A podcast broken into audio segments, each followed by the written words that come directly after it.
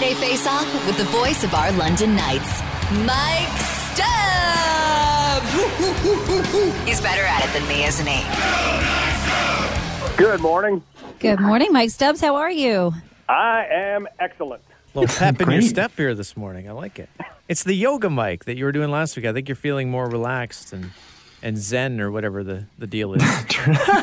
I don't know what it is, but there is a feeling like that. Things that used to bother me don't necessarily bother me quite as much. So if you do Oh. yoga longer, do things bother you less? Are you talking about Or- us or This call. No, you guys are great.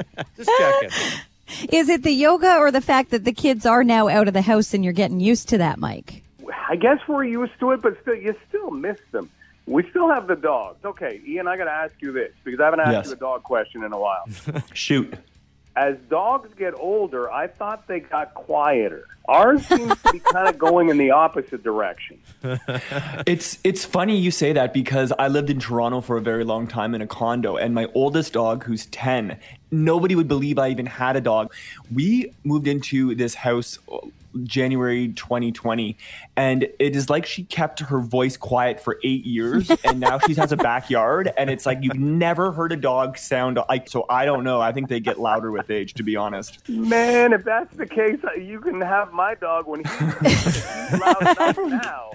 Everyone keeps dropping dogs off here. Yeah, Ian has four dogs. I'm not sure he's gonna have to build onto the house here. Yeah. So, The good part about noise is when it's inside Budweiser Gardens on a Friday night cheering on our London Knights. And you know what's even better? When the Knights are taking on the Sarnia Sting, which happens tonight. This is the second of a home and home. There's a little revenge factor in this. Sarnia won in Sarnia on Tuesday in a game where I think it, you know what? I think it's best summed up by Luke Evangelista, the Knights captain, who had 11 shots on goal in that game and was not able to score on Ben Gaudreau, who just had a dynamite game in net for Sarnia.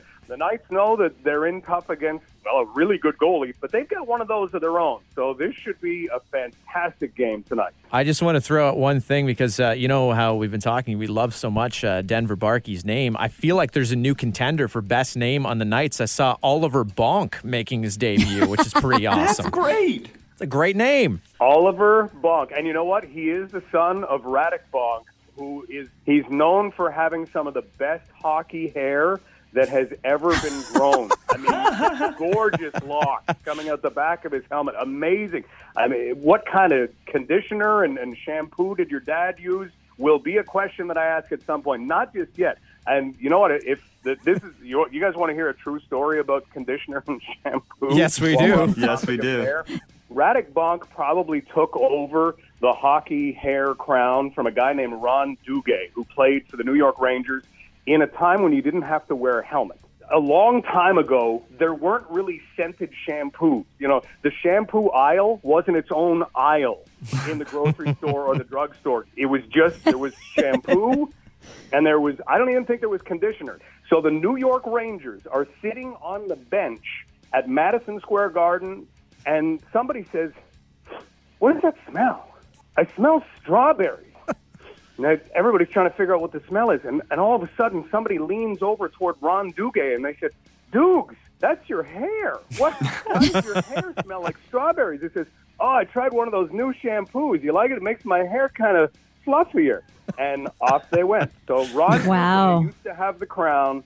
Radek Bonk took it over. Oliver Bonk doesn't have the long hair, but eh, there's always time. He's only All right. Well, we need that information from uh, from Oliver. Then that'll be your one of your tasks for the season here. I think. How long can he grow his hair? Will he go after his dad's crown? I will find this out. From the head to the feet, we need to talk about this. Our London Knights will be lacing up in a special way to support Shine the Light.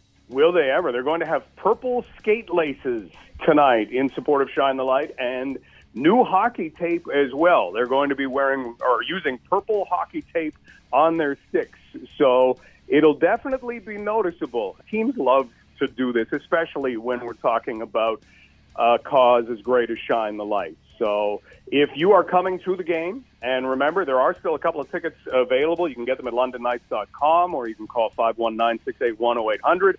Remember to wear purple tonight in support of Shine the Light. pretty easy to figure out what you're going to be wearing then tonight, Mike. We ask you this question every week. Can we expect the purple shirt and tie to come out? Already set. Already ah. set. Look at And that. my daughter was a board member with the Elgin Abused Women's Center, and at one point they sold purple ties, and I bought one of those, already ready to go, hanging off the shirt. See, I'm pumped.